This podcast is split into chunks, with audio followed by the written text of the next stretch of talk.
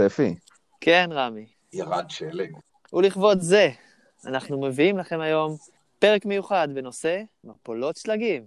אבל זה לא סתם פרק שאנחנו נזיין את המוח על מפולות שלגים. אנחנו דאגנו למומחה, לטל ניב מחברת הרי מאונטנס. שהוא המומחה הישראלי בנושא. הוא למד את זה אקדמית, ובפועל אה, עוסק בזה לפרנסתו. הפרק הזה יהיה ראשון מבין סדרת פרקים שנערוך יחד עם טל, ובהם נשים דגש על הצד היותר מקצועי של התחביב שלנו. אז מקווים שתהנו, והאזנה נעימה.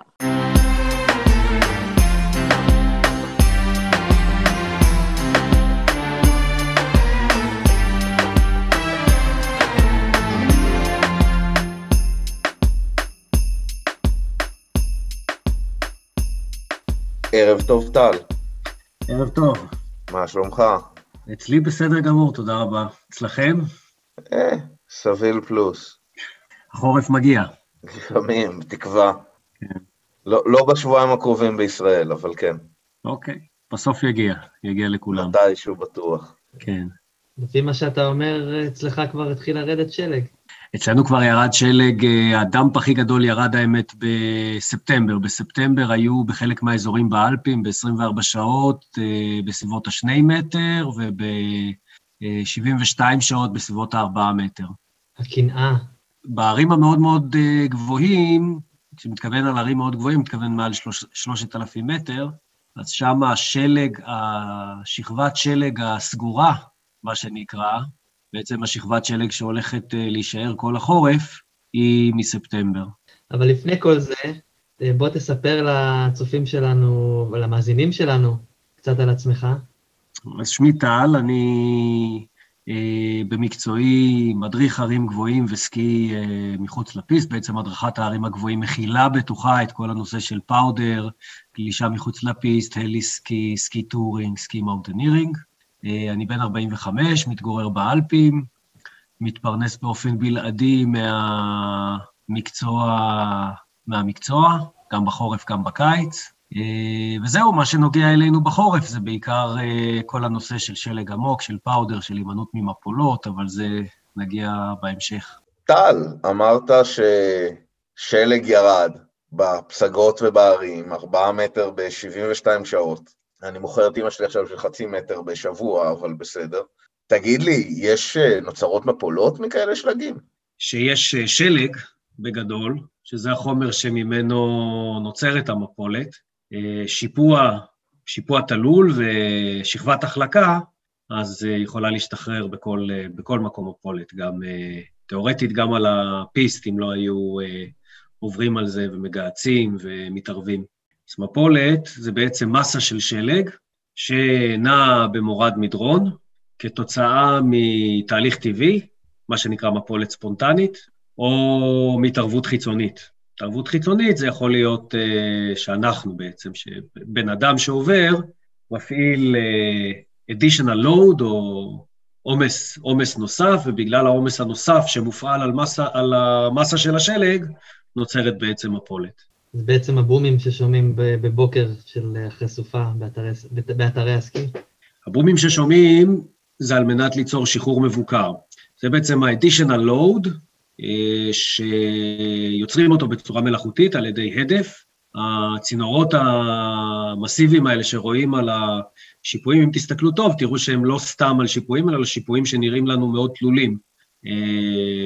מה שצריך להיות זה שהשיפוע יהיה מעל 30 מעלות, לא מדברים באחוזים בערים, אלא מדברים במעלות. אחוזים מדברים בכבישים, כאשר 100 אחוז זה 45 מעלות. אה, בערים אנחנו משתמשים ב, ממש במעלות, כאילו היינו מודדים ממד זווית, והחל מ-30 מעלות, בעצם המדרון אה, שעליו מצטבר השלג יכול לשחרר מפולת. במדרונות מאוד תלולים, הכוונה מעל 35 מעלות, אז יכולות, uh, הסבירות, ל... ככל שבעצם התלילות עולה, ככה עולה הסבירות גם למפולת. למפולות ספונטניות, כלומר.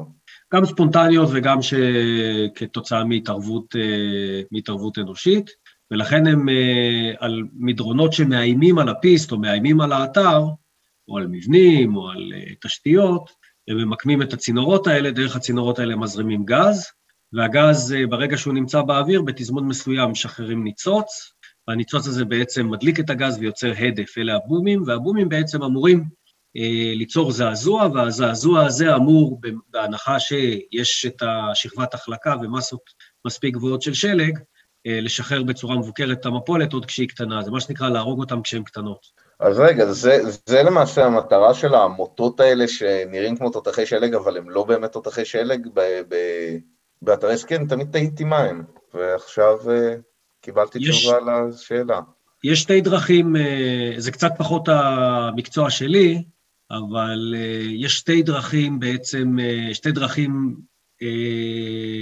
או כן, שתי דרכים עיקריות לנטר אזור שבו יש אתר סקי ורוצים שאתר סקי אנשים יוכלו לגלוש בו בבטחה. אחת מהן היא פיצוצים, שזה פיצוצים של גז, פיצוצים של חומר נפץ, זה יכול להיות שעובר מסוק ומפיל, יכול להיות שמפילים את זה ממעליות ספציפיות, יכול להיות שמגיע מישהו מלמעלה וזורק אה, משהו שדומה לחזיז, רק יוצר הרבה מאוד, נפ... הרבה מאוד הדף, אה, זה אותם צינורות גז שדיברתי עליהם. אז זה בעצם הכל אה, אמצעים ליצירה של הדף, שאמור לשחרר את המפולת או לגרום לזעזוע בשכבת החלק, בעצם להרוס את השכבת החלקה. והדרך השנייה זה שהסקי פטרול בחלק מהמקרים פיזית עוברים על השלג עם המגלשיים ומנסים לשחרר את המפולת. אם המפולת היא אה, קטנה מספיק, שהם לא מפחדים להיתפס בה, אז הם אה, פשוט עוברים ועושים, אה, מגהצים את, ה, את השלג, וה-additional load של ה ski patroller או של הגולש אמור לשחרר מפולת קטנה. הם עושים את זה באופן consistent-י, על מנת שלא תיווצר מפולת קטנה שעליה מתווספת עוד מסה גדולה של שלג, שאז יכולה להשתחרר ולאיים בעצם על הפיסט. חשוב נראה לי לציין, שעדיין לא אמרנו את זה, ש, ש, שמפולות זה סכנת נפשות. זה סכנה אה, קריטית ומיידית על לכל מי שנקלע לתוך אה, מפולת. מה קורה כשאתה נקלע לתוך מפולת? אתה בעצם נקבר בשלג. כן. מה הסכנה במפולות? אז קודם כל, אפשר לדבר על סטטיסטיקה, ש... מעבר ל-60 אחוז, או מעבר ל... בטח מעבר ל-50 אחוז מהתאונות הקטלניות אה, שקורות בהרים בחורף, זאת אומרת, מעבר ל-50 אחוז מהאנשים שנהרגים בהרים בחורף, אה, וזה יכול להיות אה, גולשי סקי, זה יכול להיות ציידים, זה יכול להיות עובדי כביש שעושים שיפוץ, זה יכול להיות מטיילים, זה יכול להיות אנשים שהולכים עם נעלי שלג, זה יכול להיות מטפסים. חורף, הכוונה היא כל מה שקורה אחרי אה, חודש נובמבר עד אה, אזור אה, אפריל, מעל 50 אחוז מהתאונות הקטלניות שקורות בערים קורות ממפולות, ממפולות שלג. מעבר ל-90 אחוז מאותם אנשים שנהרגו ממפולת שלג בהרים בחורף, הפעילו את המפולת בעצמם. מעבר ל... בוא נאמר, 80 אחוז מאותן מפולות שהופעלו על ידי אותם אנשים וקברו והביאו למותם או לפציעה קשה שלהם, אה, התרחשו בתא שטח שמעל 35 מעלות אה, ומתחת ל-45 מעלות. זאת אומרת, אה, סטטיסטית, מרבית האנשים שנהרגים בהרים בחורף גרמו, מתים מתאונת מפולות, גרמו בעצמם לאותה תאונת מפולות, או, או הפעילו בעצמם את אותה מפולת שגרמה למותם, והאירוע התרחש בתא שטח שהוא אה, תלול מאוד, זאת אומרת מעל 35 מעלות. אבל מפולת נוצרת בעיקר משכבות שלג שונות שיושבות אחת על השנייה, חלק יותר רטובות, חלק יותר יבשות, חלק קפואות. אז בוא, בוא נתחיל, בוא ניקח זום אחורה. השלג הוא חומר מאוד מאוד מאוד לא יציב, השלג הוא חומר לא יציב כי הוא מאוד מאוד קרוב לטמפרטורת המסע שלו, בעצם חומר לוהט. אה, וכל הזמן מתרחשים בו שינויים, מהרגע שקריסטל אה, קרח אה, שיורד בצורה של שלג מגיע מהאטמוספירה לאדמה, מתרחשות בו אין ספור שינויים, הוא בונה קשרים ומפרק קשרים, ומתקרר ומתחמם, ונוצרת תנועה, אה, ולכן השלג הוא חומר מאוד מאוד דינמי, וכאמור, מכיוון שהוא מאוד לוהט, הוא מאוד מאוד לא יציב. איך בעצם, איך בעצם מאפס קורית מפולת? אה, כמו שאמרת, באמת אה, יש ירידת משקעים במהלך החורף, ויש שתי, שתי דרכים עיקריות אולי שאפשר להסביר ולהבין. נוצרות שכבות בתוך, בתוך מסת השלג. יכול להיווצר מכך שיורד שלג, נפסק, מתחמם או מתקרר, קורנת שמש או לא קורנת שמש, ויורד עוד פעם שלג. ובין השלג החדש, או הכי חדש, לבין השלג שירד לפני כן, יש איזשהו קו, איזושהי שכבה שיכולה להבדיל, שאנחנו יכולים להגיד, זה השלג שירד לפני 24 שעות, וזה השלג שירד לאחר מכן. אז זו שיטה אחת, או דרך אחת, שאפשר להבין כיצד נוצר שכוב בשלג. הדרך השנייה זה בעצם ירד דאמפ של שלג, נניח מטר, ובתוך מסת השלג מתפתחים תהליכים שנובעים מכל מיני uh, סיבות שקשורות לטמפרטורה, להבדלים בין היום והלילה. המינוח המקצועי זה גרדיאנט. Uh, השלג בנקודת המגע שלו עם האדמה הוא בעצם הכי חם. האדמה, השלג הוא מבודד, הוא מכיל, את מרביתו זה בעצם אוויר. ולכן באדמה הטמפרטורה היא אפס מעלות. על שכבת השלג העליונה שחשופה לאטמוספירה, אה, שם בעצם נוצרות הטמפרטורות הכי קרות, במיוחד עם המזג אוויר נאה, ואז דרך החזרת הקרינה במהלך הלילה, החלק העליון של השלג, בעצם הטמפרטורה יכולה להיות משמעותית יותר קרה מטמפרטורת האוויר, ויכולה להגיע גם למינוס 40. ובוא נאמר מינוס 40 קצת הגזמתי, אבל בוא נאמר מינוס 20, ש... שיהיה ככה ברור לכולם מה, מה בעצם מתרחש. אז יש לנו בעצם מינוס 20, ומטר מתחתיו יש לנו 0. בטווח של אה, מטר, בעצם זזנו ב-20 מעלות, שזה המון. עכשיו, אם שכבת ה... בעצם העדים שעולים מהאדמה, האדמה היא ב-0 מעלות, היא מבודדת בגלל השלג, העדים שעולים מהאדמה, הלחות, יוצרת בתוך שכבת, בתוך אה, מסת השלג גם כן שכבה. עכשיו, לא כל כך משנה אם זו שכבה שנוצרת בתוך מסת השלג, או שכבה שנוצרת בגלל uh, הבדל במשקעים, אם ירד גשם או לא ירד גשם, אם האדמה הייתה רטובה או לא הייתה רטובה, מה הטמפרטורה וכדומה, ברגע ששכבה אחת הופכת להיות רכה יותר מהשכבה שמעליה, אפשר להתייחס אליה כשכבת החלקה. שכבת החלקה היא תמיד רכה, היא אף פעם לא, האינסטינקט שלנו תמיד uh, אומר לנו ששכבת החלקה היא קרח, כי קרח נורא חלק. זו טעות, שכבת החלקה היא תמיד רכה. על שכבת ההחלקה צריכה להתייצב, או צריכה להיבנות מסה של שלג עם bonding חזק. זאת אומרת שהקשר בין הקריסטלים שנמצאים בתוך מסת השלג, שיושבים על אותה שכבה שקראנו לה שכבת החלקה, צריך להיות חזק יותר מהקשר בין הקריסטלים שנמצאים בתוך שכבת ההחלקה. זה בעצם כמו מערכת יחסים כזאת. עכשיו, כשאני מדבר על bonding חזק, זה לא קרש, זה עדיין שלג, זה גם שלג שכיף בחלק מהמקרים לגלוש עליו, אחרת לא היו קורות תאונות. אה, אבל זה המסה, זה המסה הקריטית עם ה-bonding החזק. מה שבדרך כלל גורם לבנייה של bonding חזק בתוך השכבה העליונה של השלג, זה, נראה אם תצליחו לנחש, מה גורם, מה גורם לאותה מסה קריטית שאחר כך תגלוש בצורה של מפולת? מה זאת אומרת? הכמויות של השלג שיורדות. הלחץ? לא, הרוח. בעצם הרוח משחקת את התפקיד הכי מרכזי בבנייה של פלטות שלג. הרי אם השלג היה גולש סלאפי, את אף אחד זה לא היה מעניין. מה שמעניין אותנו זה בעצם מסה שגולשת כמו מגירה שיורדת למטה. תחשבו נגיד על עוגת תרמיסו, שהביסקוויט, אתם מחממים קצת את העוגה, בסדר? ומטים אותה הצידה, באיזשהו שלב הביסקוויט שנמצא למעלה פשוט מחליק על הקרם שנמצא מתחתיו, אוקיי? יש לנו קרם ויש לנו ביסקוויט, זה לא שהקרם הוא... קרם הוא רך, הביסקוויט הוא קשה, וגם הביסקוויט שומר על צורה של ביסקוויט. אז מה שגורם לפלטה לשמור על צורה של פלטה, מה שגורם ל-packing, של, ל-bonding בין אותם, אה, בין אותם קריסטלים, זה בעצם דחיסה שהרוח עושה.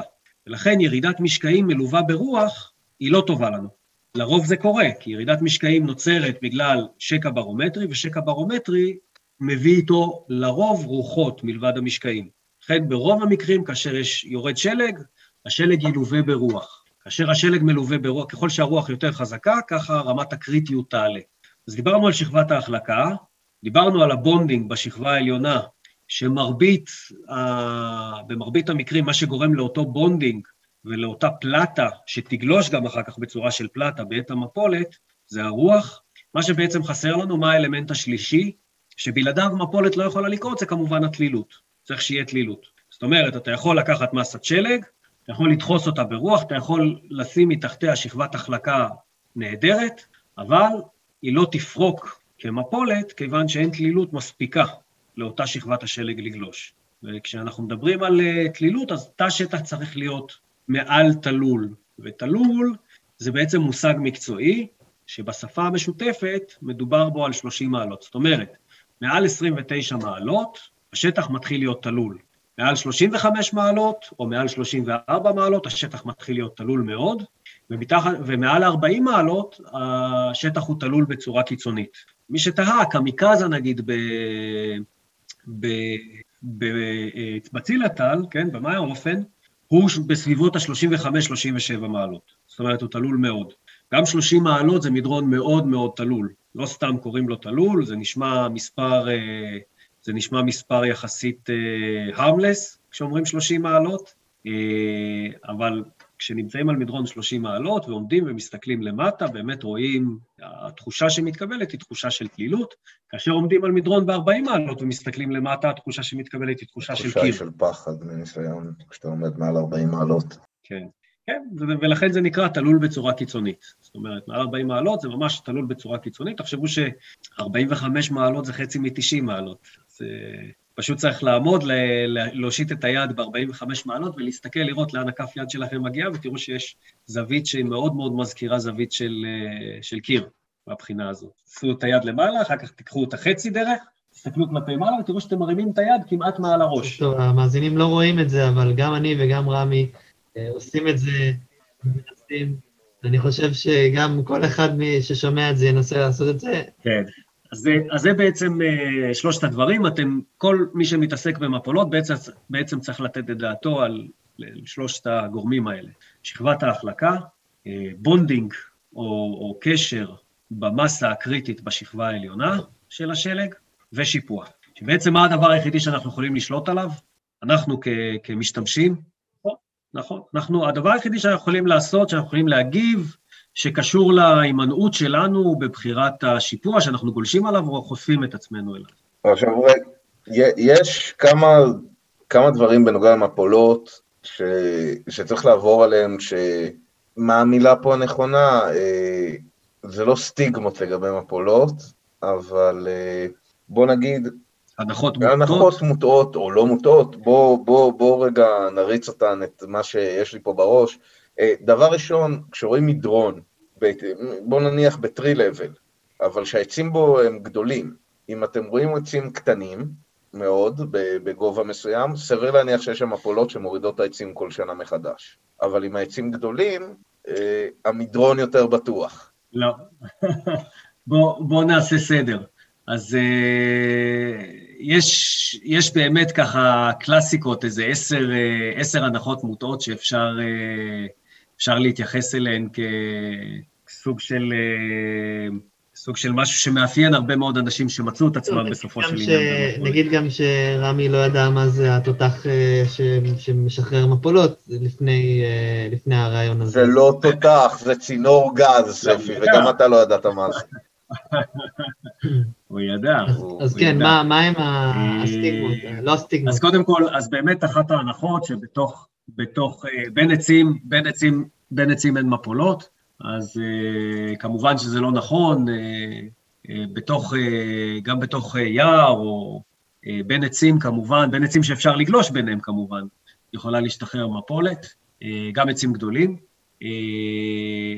למעט מה שנקרא יערות מגן, שהיערות מגן הם ניטעו על מנת להגן ממפולות, אבל רמת הצפיפות בין העצים היא כל כך גבוהה ביערות מגן, שאי אפשר באמת לגלוש בין העצים.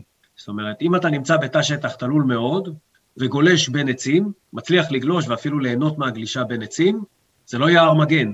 אה, זה אזור שמאוים במפולות. הסיבה שבעטייה אה, אנחנו נוטים לחשוב שבין העצים קצת יותר מוגן, הוא כיוון שהיכן שהעצים צומחים זה אזור נמוך יותר. ואזור נמוך יותר הוא פחות חשוף לרוחות. ואז זה בעצם משפיע על אותו אה, אלמנט שדיברתי עליו מקודם, של בניית הפלטות אה, של הרוח. אם האזור היה מוכה רוחות, או גבוה מאוד, אה, גם היו יורדים בו כמויות יותר גבוהות של משקעים בגלל הגובה, גם, גם הוא היה חשוף יותר לרוחות וגם למשרת טמפרטורות יותר גבוה, ולכן מחלקים גם בהערכה של רמת הסיכון למפולות, ההערכה הרשמית, שאפשר לקרוא עליה בדוחות, אה, בגדול עד קו היער ו- ומעל קו היער. זאת אומרת, מפולות, אה, אנחנו נראה את זה תמיד עם איזושהי אינפורמציה מספרית, מ-1800 ומעל 1800, אם זה נמצא באזור שלנו, בדולומיטים זה קצת יותר גבוה, כי קו היער הוא מעט יותר גבוה, בגלל שהאקלים קצת יותר חם. אה, בקנדה קו היער משמעותית יותר נמוך, ולכן, אה, וזאת הסיבה, העצים עצמם לא ייתנו לנו אינדיקציה אמיתית לגבי אה, אה, כמה מפולות יורדות, למעט אם אנחנו נראה יערות מגן, ונסתכל טוב, אנחנו נראה שהיער מגן איתה, מתחת למדרון מאוד גדול, עם שיפוע מאוד מאוד לא, חריף. לא, השאלה שלי באה, ההנחה פה, המוטעית, באה מנקודת המוצא שאם העץ הספיק לגדול במשך 20 שנה, כנראה שאין שם מפולות. זה לא מדויק, יש עצים שמצליחים לעמוד גם, אה, גם במפולת. מפולת, בואו בוא נחלק את זה ככה, יש מפולות קטנות, מפולות בינוניות ומפולות גדולות, אה, שהסיווגים של קטן עד גדול הם יותר אה, רלוונטיים לאנשים שמתעסקים בתשתיות, ביערנות, בתשתיות. אותנו כבני אדם או, כספור, או כאנשים שנמצאים בחוץ בחורף, גם מפולת קטנה יכולה להרוג. אז זה לא באמת משנה. את העץ, מפולת קטנה לא יכולה אה, לעקור או לשנע. מלבד זאת, שגם ראיתי עצים גדולים מאוד, בני עשרות שנים, שבאחת מהשנים אה, מפול, המפולת, אה, המפולת גם אותם סחפה. אז או ש... שהם עמדו במפולות שהיו לפני כן, או שתנאי האקלים היו שונים, או שפשוט היה שנה אחת שבה מסת השלג אה, הייתה קש ששבר את גב הגמל, והעץ לא הצליח להחזיק ונסחף במפולת. גם עצים שמעל ל-50 שנה, ובחלק מהמקרים גם עצים שמעל 100 שנה. אם תסתכל, יש אין ספור סרטים ביוטיוב שרואים אה, מפולת יורדת, ורואים אה, יער שלם שכולל עצים גדולים מאוד, כן, נסחף זה, יחד איתה. זה, זה האמת מביא אותנו לעניין של עוצמות מפולות, שוב, אני זוכר כשאני למדתי, אמנם זה היה לפני איזה 15 שנה בקורס AV שעשיתי, אבל uh, מפולות הן בסופו של דבר יש חמש דרגות, uh, זה נע 1 through 5, uh, כאשר היכולת שרידות כאילו של בן אדם שימצאו אותו גם אחרי, גם נקבר וכאלה, זה בערך עד רמה 3. זאת אומרת, מפולות רמה 4 ו-5 זה לא, לא שריד. אני לא חושב שאפשר, זה, זה, אני אישית משתדל לא לחלק ציונים למפולות ולא להעריך את הגודל. כל מפולת, גם מפולת קטנה, היא סכנת מוות, כל מה שצריך זה מדרון בגובה של 20 מטר, אה, שכבת שלג בגובה של 30 סנטימטר, אה, ויש כבר מפולת עם מסת שלג ש... של מעבר לטון. עכשיו, גם המפולת עצמה, כאשר היא יורדת, השלג עובר תהליך של גרנוליזציה, כך שגם אם אתה נקבר מתחת, השלג עצמו, מחומר שהוא מאוד מאוד רך, הופך להיות חומר עם צפיפות של עץ. כמו עץ, אותה צפיפות כמו של עץ, ולכן כאשר אתה נמצא גם מתחת לעשרה סנטימטר של שלג, תחשוב שאתה קבור בתוך תבנית עץ בעובי עשרה סנטימטר. זאת אומרת, אתה לא יכול בעצם לחלץ את עצמך, אה, לא יכול להזיז את הגפיים, ותלוי לחלוטין במי שלידך. כמובן שאם אתה קבור מתחת לעשרה סנטימטר של שלג, הזמן שייקח אה, לחשוף את, ה... את דרכי הנשימה שלך הוא יחסית יותר נמוך לאנשים שנמצאים בחוץ, לעומת בן אדם שנקבר מתחת למטר וחצי של שלג. באופן כללי, מה שחשוב לזכור זה שכל מפולת היא מפולת מסוכנת, ולא משנה באיזה קטגוריה היא. אה, בטח ובטח כל מפולת פלטות שלג, זאת אומרת, כל מפולת, אה, גם מפולת קטנה היא מסוכנת, והיכולת שלנו לשרוד כקורבנות מפולת אחרי 15 דקות מרגע הקבירה, עומדת על פחות מ-50 אחוז. זאת אומרת, אה, rescue, שבמקרים, במקומות שבהם ה-mountain rescue מאוד מאוד מיומן, מגיע מאוד מהר, הבסיס שלו קרוב, בדיוק ההליקופטר פנוי, המזג אוויר טוב, ברוב המקרים ה-mountain rescue מוציאים גוויות. ואם מישהו נקבר במפולת ולא נהרג מהמכה, לא נהרג מהטראומה, הוא בעצם תלוי במיומנות של מי שנמצא איתו בשטח על מנת להינצל. האמת היא, אנחנו נמצא... זה הדברים שצריך נמצא לזכור. ונשים ב... מתחת לפרק, בתגובה הראשונה, אה, ספי, אם אתה זוכר את הסרטון שהלכתי לך של הבחור שגולש ונקבר במפולת, שהכל בגו פרו ומישהו בא לחלץ אותו. אה, שזה, פה באמת רואים שזה עניין של חיים ומוות בהפרש, היו מחכים עוד דקה עד שמוצאים אותו, הבן אדם כבר לא היה כאן. זה, זה רואים, אה, מה שמאוד חשוב זה בעיקר כשאתם יוצאים מחוץ למסלול, תמיד ללבוש טרנסיברים, תמיד ללבוש ציוד מגן, אבל עוד נגיע לזה יותר מאוחר בפרק. כן, דיברנו קצת על uh, כל מיני הנחות מוטות, אז uh, קודם כל, הרבה אנשים חושבים שמפולות שלגים הם עניין של מזל. שזה מה שנקרא מכתוב. אז uh, כמובן שזה לא נכון, לכל מפולת יש uh, סיבה שניתן להתחקות אחריה והסבר, שבו ניתן uh, בצורה מאוד מאוד מדעית להגיד למה ואיך המפולת קרתה. סברה נוספת זה שבמזג אוויר קר או יפה, מזג אוויר יפה מאוד או קר מאוד, הסיכוי למפולות יורד, כמובן שזה לא נכון. נהפוך הוא, במזג אוויר יפה לאחר סערה, מסות השלג מתייצבות. וכחלק מתהליך ההתייצבות, אז בעצם יש לנו חלון זמן שבו השלג הכי פחות יציב, קורה, בגלל התהליכים שקורים בתוך מסת השלג לאחר, אה, לאחר סערה. אה, לבריאות. יש אה, סברה שאומרת, מישהו ירד לפניי, אני רואה, את ה... אני רואה את הטרקס בתוך השלג, מישהו ירד לפניי, ולא קרה לו כלום, המדרון בטוח. זה כמובן, זה כמובן לא נכון. אה, מדרון בטוח כתוצאה מתנועה זה מדרון מוגלים, זאת אומרת, זה מדרון שכבר בקושי יש שם שלג, אה, בקושי יש שם שלג חדש.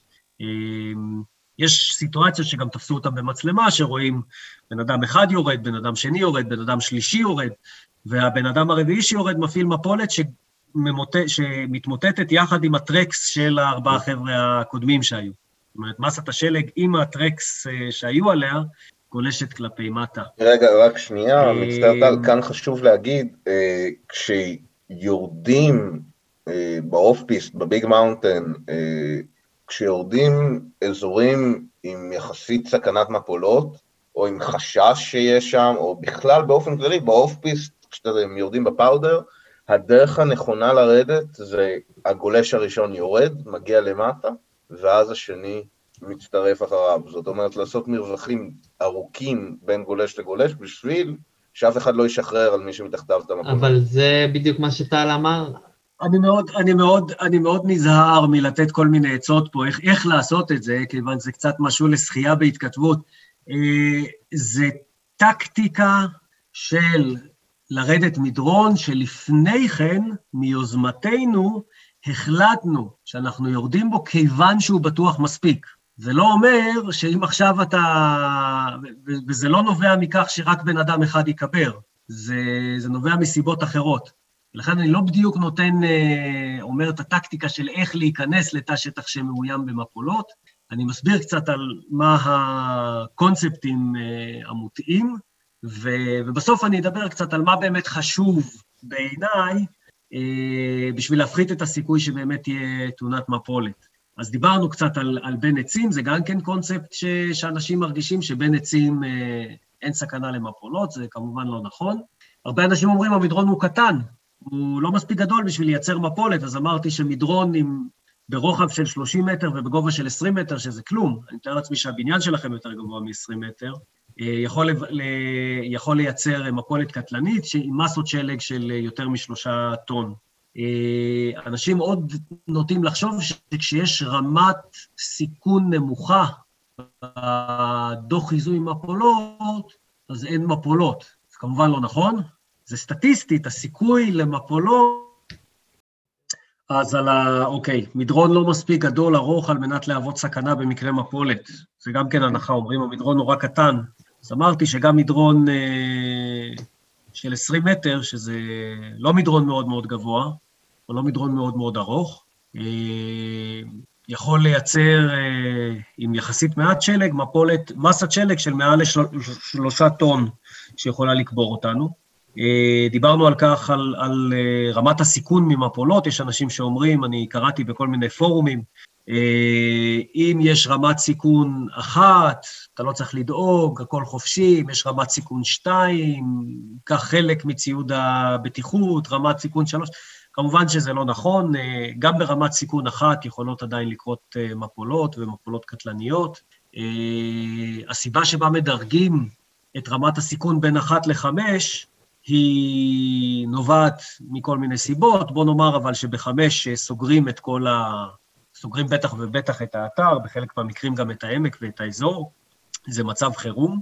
אה, בארבע, מרבית האתרים אה, לא עובדים או סוגרים חלקים גדולים בתוך האתר עצמו, מה שנקרא סיכון גבוה, לא סיכון גבוה מאוד, אלא סיכון גבוה, high risk. אה, יש לנו שלוש, שזה considerable, שזה, אפשר לתרגם את זה לסיכון סיכון גדול, או סיכון שאין להקל בו ראש,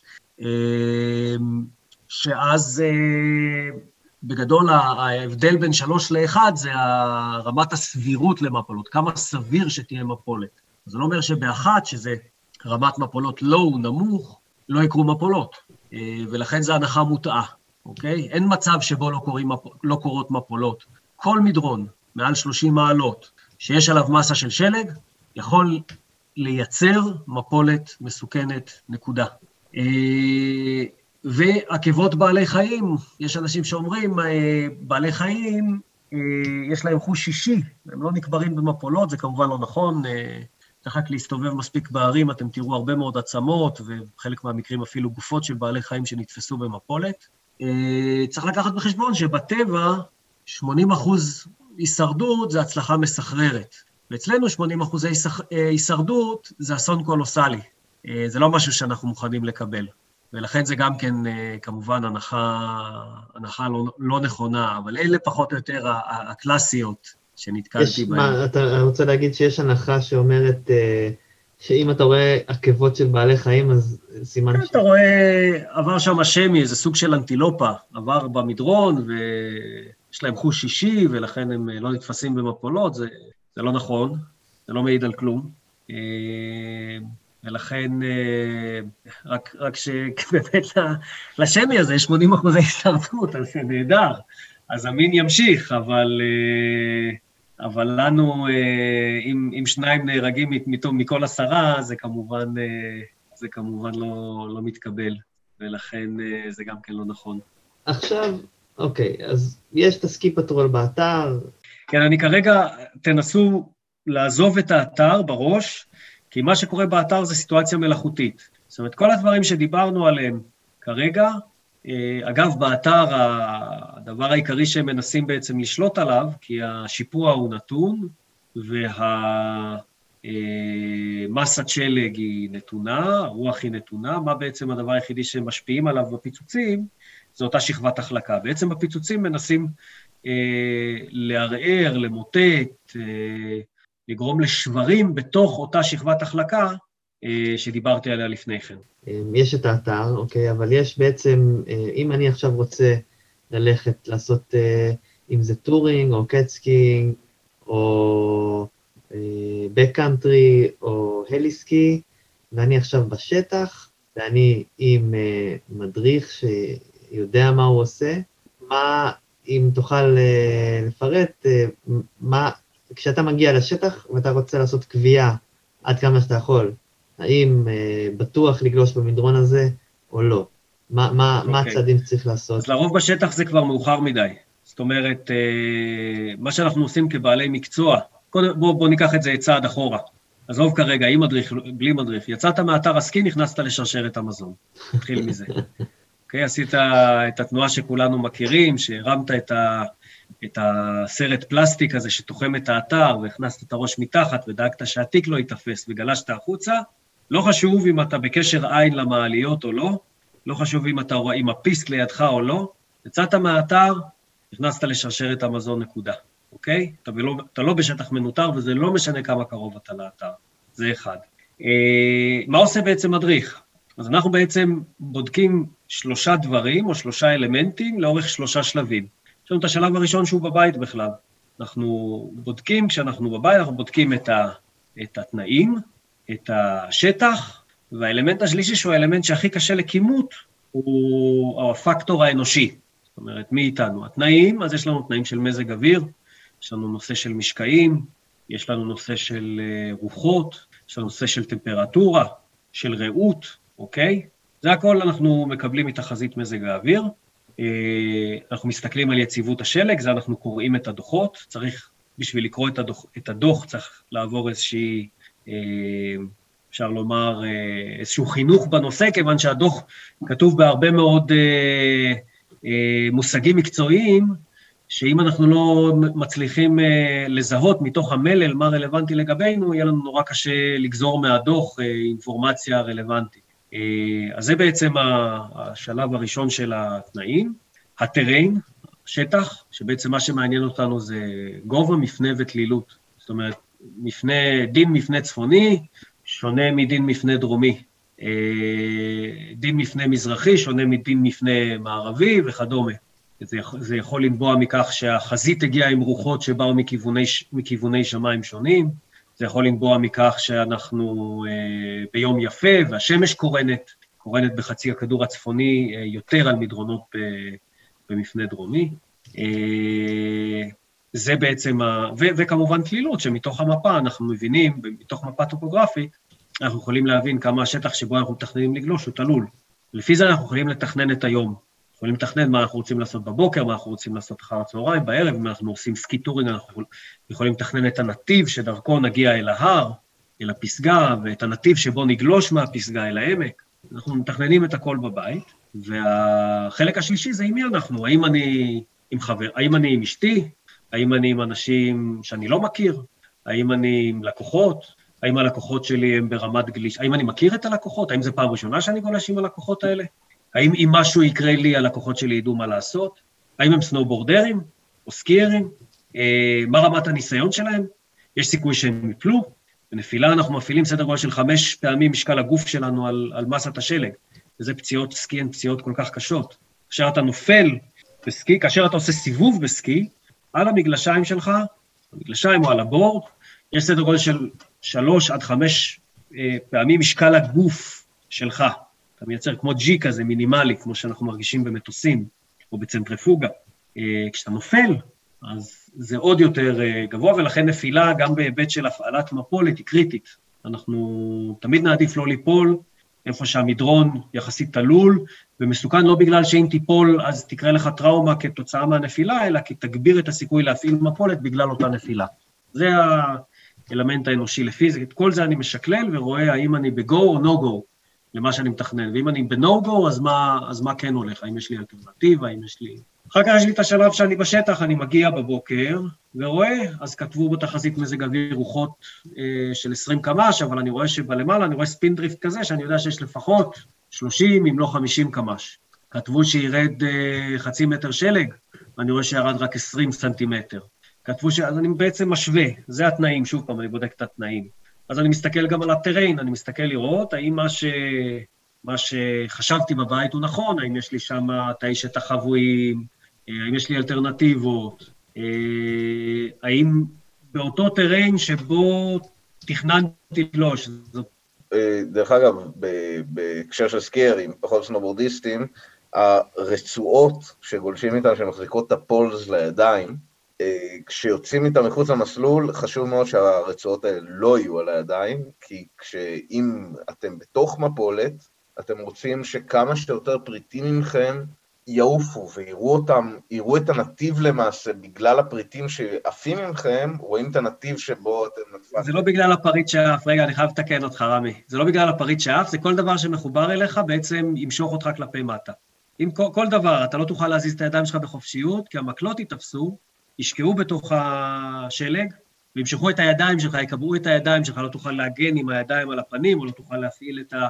בהנחה שיש לך איירבג, לא תוכל להפעיל, זה לא בשביל שימצאו אותך, זה יותר שאתה בעצמך תוכל להשתמש בידיים ולפחות לנסות להילחם ולהישאר על מסת השלג. איירבג זה נהיה כבר סטנדרט באלפים, לפי מה שאתה רואה? איירבג יהפוך באיזשהו שלב להיות סטנדרט, כמו שקסדה נהפכה להיות גם כן אה, סטנדרט. האיירבג, מה שהוא עושה, הוא בעצם משפר לך את סיכויי הציפה. מה שניסיתי להסביר, זה שאם אתה כבר מפעיל איירבג, הטעות הקריטית התרחשה לפני כן. זאת אומרת, איפשהו בשלושת השלבים שדיברתי עליהם, אה, שלב התכנון בבית, אה, שלב השטח והשלב המדרון הספציפי, אלה שלושת השלבים, ושלושת האלמנטים שאנחנו תמיד בודקים זה התנאים, הטריין, השטח, והאלמנט האנושי. האלמנט האנושי, אני הגעתי לנקודה השנייה, אז אנחנו מסתכלים עליו, כשאנחנו בשטח ואנחנו נפגשים עם האנשים, אז בעצם כבר אין לנו יותר מדי מה לעשות בקשר לאלמנט האנושי, כבר בחרנו מה אנחנו הולכים לעשות, אבל אז באמת יש את כל נושא הציוד. שהציוד הסטנדרטי לגלישה באזור שהוא מאוים עם מפולות, בפאודר או בשלג עמוק או באזור שמחוץ לאתר הסקי, זה טרנסיבר. כל הטרנסיברים בעולם אה, משדרים ב-475 קילו הרץ, שזה תדר אגב מאוד מאוד נמוך. אה, ויש להם שניהם, יש להם אפשרות לשדר או אפשרות לקלוט. בשידור אנחנו כל הזמן פולטים אותות, ובהנחה שנקברנו, מישהו שמעביר את הטרנסיבר שלו לקליטה יכול למצוא את האות הכי חזק, הוא לא יכול למצוא אותנו. הפריט השני זה דקר. הטרנסיבר, מה שהוא יכול להגיד לי, אם אני משתמש בו בטכניקה נכונה, הטרנסיבר אומר לי, כאן אני קולט את הסיגנל הכי חזק. הדקר מוצא אותי.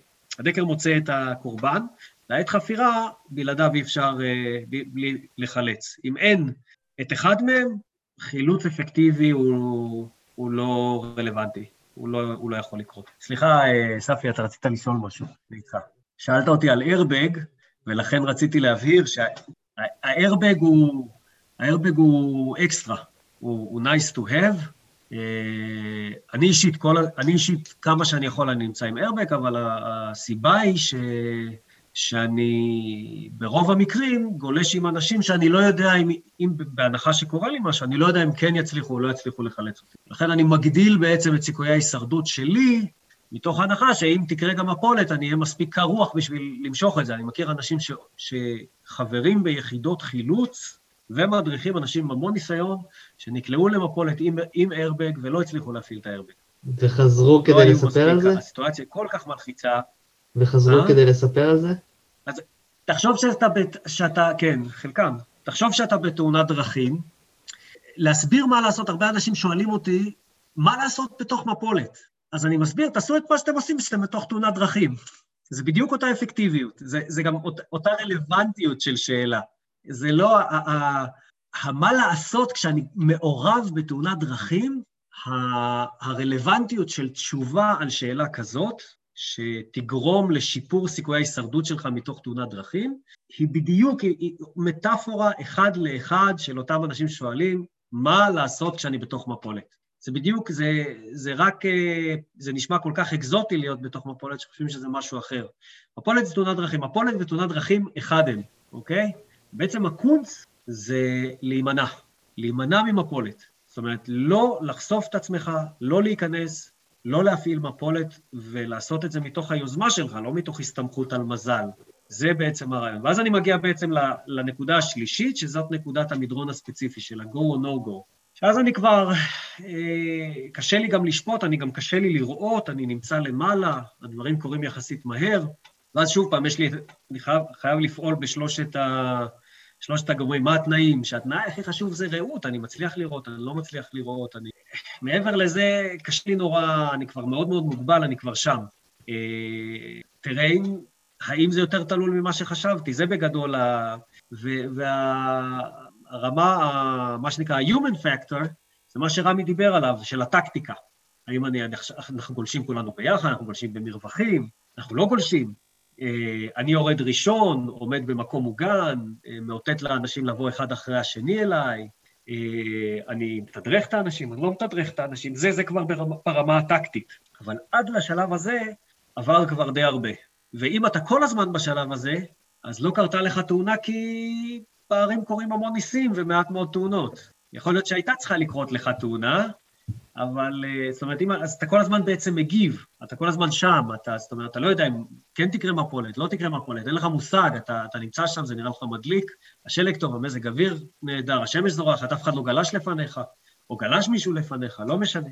אה, ואתה רוצה כיף, ו- ואתה אומר, טוב, אז, אז אני לא יודע, כן יפרוק, לא יפרוק, אבל בוא נסתכן אחד-אחד, ואז אם משהו קורה, אז לפחות יש סיכוי שמישהו ימצא אותי או יעשה משהו. לשמור על ה-80 אחוז שרידות. שלא נהיה כולנו יחד. כן, אז אתה ב-80 אחוז הישרדות, נכון. אה, יש, עכשיו מפתחים כל מיני, אה, בעצם במפולות, מה שכל הזמן מנסים להגיע זה ליכולת קבלת החלטות כמה שיותר פשוטה, כמה שיותר אה, נכונה ושמאפשרת גם כמה שיותר, שזה המון דברים שסותרים אחד את השני. כי להבין שלג זה עסק מאוד מאוד מורכב, זה לא, לא צריך להיות גאון, אבל זה עסק מאוד מאוד מורכב עם המון גורמים, מאוד דינמי, אה, ולקבל החלטות זה עסק מאוד מאוד מורכב, כי הן קשורות ל, ל, בעצם לסייאנס של השלג. אז אני יכול לעשות פה, אני יכול להסתכל על הרצאות אה, עם פיזיקאים מומחים שיסבירו לי על שלג, וגיאופיזיקאים שיסבירו לי על שלג ועל יציבות, ובסוף אני לא יודע, יהיה לי מאוד קשה לקבל את ההחלטה, בהנחה שאני לא רוצה להישאר בבית, בהנחה שאני כן רוצה לצאת ולעשות דברים. אבל בגדול זה, זה מה שאנחנו כבעלי מקצוע אה, עושים ו- ואמורים לעשות. זאת אומרת, אנחנו צריכים שתמיד יהיה לנו הסבר, גם אם גלשנו וקרה משהו, למה גלשנו. איך זה שהגענו לשם. אה, וזה המון, וזה גם התמודדות, אני גם מאוד אוהב לגלוש, אני מת על שלג, אני מת על הפאודר, אני מת על, ה... על התחושה של הפלואו, ותכננתי יום, ותכננתי יום נהדר, ואני עם לקוחות, ו... או, או אפילו אה, עם חברים, ואני יושב על הליפט, ואני אומר, וואי, על המדרון הזה לא חשבתי. אני יכול להגיע לשם, יורדים, מה... אני רואה אנשים יורדים, איזה כיף, אולי נשנה תוכניות. ו- ופה באמת נכנס האלמנט ה... של המקצועי, שיש לך תוכנית. הנה, טוב, אני מקווה שלא ניקטע יותר. הייתי בסיפור הזה שיושבים על הליפט, נכון? אז אני אומר שאצלנו כ- כ- כבעלי מקצוע, ובטח כאנשים שמסתובבים הרבה בערים, אז באמת מצופה שלא נגיב לגירויים. אה, בטח אם עשינו איזשהו אה, שיקול נכון של היום, אה, מצופה ש, שמה שנעשה יהיה לו איזשהו הסבר. מלבד הטכניקה של, של איך עשינו את זה. אבל כן, זו סיטואציה, אחת ה, אחד הדברים הכי מאתגרים אצלנו במקצוע זה ההדרכה של ימי פרי רייד, כי דברים קורים מאוד מאוד מהר, אה, אה, גם אנחנו וגם האנשים שאיתנו רוצים לחוות כמה שיותר אה, מטר גלישה, ו... ובטח באלפים אז יש הרבה מאוד לחץ, זאת אומרת, שלג, שלג לא חרוש זה משהו שהוא, שאנשים מאוד מאוד מעריכים, ו... אם לא יורד לך כל יום דאמפ של שלג ואתה גולש וגולש מזג אוויר נהדר, וביום למחרת עוד פעם dump ועוד פעם מזג אוויר נהדר, אז שאלה שבועות מאוד מאוד נדירים, אה, הדרכה של freeride היא הדרכה מאוד מאוד אה, מאתגרת ומאוד קשה ברמה המקצועית, הכי קשה למעשה. בואו... לעומת הדרכה של ski touring, כי ski touring יש לך יעד אחד, אתה הולך, אתה הרבה מאוד זמן בדרך למעלה, אתה רואה, יש לך זמן לחשוב. freeride אתה כל הזמן כל הזמן עם הרגל על הגז, זה לא פשוט. אתה נקלעת כבר למפולות? אני לא נקלעתי, לא נתפסתי, ב... האמת ש... שירדה עליי או תפסה לי את הרגליים פעם אחת מפולת זעירה, זה לא באמת נחשב. מה שראיתי, כמובן, הרבה מאוד מפולות. אה, מפולות שנגעו אליי אישית היו פעם אחת שירדתי, יש איזשהו אתר סקי שנקרא פיצטל, יש אה, מין פיסט אה, פיסט לא, לא רשמי שיורד עד העמק, מהקרחון עד העמק, בשימוש מאוד מסיבי, אבל הוא לא פיסט רשמי, כי הם לא מסוגלים מבחינה טכנית לשלוט על המדרונות שמאיימים עליו. אה, וירדתי בפיסט הזה, ובאמת לפניי המדרון שמעל הפיסט שחרר מפולת שקברה אנשים על הפיסט. שמה שמסוכן בכך שנקברים אנשים על הפיסט זה שהם אה, באמת לא נושאים שום ציוד עליהם, ולכן אה, גם היכולת למצוא אותם היא מאוד מאוד נמוכה, אבל זה היה מפולת מאוד מאוד, מאוד קטנה, אז על אף שהם היו קבורים, אפשר היה להגיע אליהם, לחלץ אותם, ידעו פחות או יותר איפה הם נמצאים. אה. הדרמה הייתה שם שהם לא הסכימו, זאת אומרת, הם יצאו והם הרגישו בסדר, ולכן הם החליטו אה, לרדת לבד בסקי, שזה אסור. כמובן, מי שקבור, מי שנקבר במפולת, אתה כן. אומר את זה, אני זוכר שכשהייתי בניו זילנד, אה, אני ראיתי, היה בטרבלקון מפולת על המדרון המרכזי ממש. אה, זה חמור מאוד. זה אסור שיקרה. כן, זה אסור שיקרה. זה היה, זה היה מלחיץ שם. זה קשור לשיקול דעת, קשור, קורות פה ושם תאונות כאלה, אה, אני מכיר את זה במיוחד בטירול, שיש לחץ מאוד גדול לפתוח את האתרים, מרבית ה-revenue אה, בטירול מגיע מתיירות, והרבה מזה זה תיירות חורף. אה, יש לחץ מאוד גדול לפתוח את האתרים, לפתוח את כל האתר, במיוחד בימים של חילופים, זאת אומרת, ימי סוף שבוע, כאשר מתחלפים, ה... מתחלפים המסות של התיירים. ושם באמת קרו תאונות שהפיסט עצמה, הפיסט עצמו התכסה במפולת ונקברו אנשים. שלא חשדו, הם עשו, האנשים שנקברו עשו הכל נכון. הלכו לאתר, אה, בעצם בגידה באמון של המשתמשים וטעות בשיקול דעת, או של הפתיחה או של הבקרה. לרוב מדובר על אתרים שלא היו צריכים להיפתח, או על חלקים באתר שלא היו צריכים להיות מונגשים לגולשים, אם, אם קרה דבר. ובנימה אופטימית זו... איך? ובנימה אופטימית זו... אה, זה קורה מעט מאוד. זה קורה מעט מאוד אה, כאלה. זה קורה, זה חשוב לדעת את הדברים האלה. אז כמו שאמרת, בנימה אופטימית זו, אז זה, זה מביא אותנו בערך לסיומו של הפרק, נקרא לזה מגזין הראשון, אה, מתוך סדרת פרקים עם, אה, עם אה, טל, שאנחנו נארח במגוון נושאים אה, קצת יותר מנקודת מבט מקצועית, אה, וכולנו תקווה שתצטרפו גם בפרק הבא. שמרו על נפשכם בהרים. כן, ולזכור שאם עושים את הדברים נכון, אז אפשר גם, אה, אפשר גם לעשות אה, דברים לא נורמליים. כן. תודה לכם. תודה רבה. תודה לך, וחג שמח, שנה טובה, Merry Christmas and a happy new year. הו, הו, הו.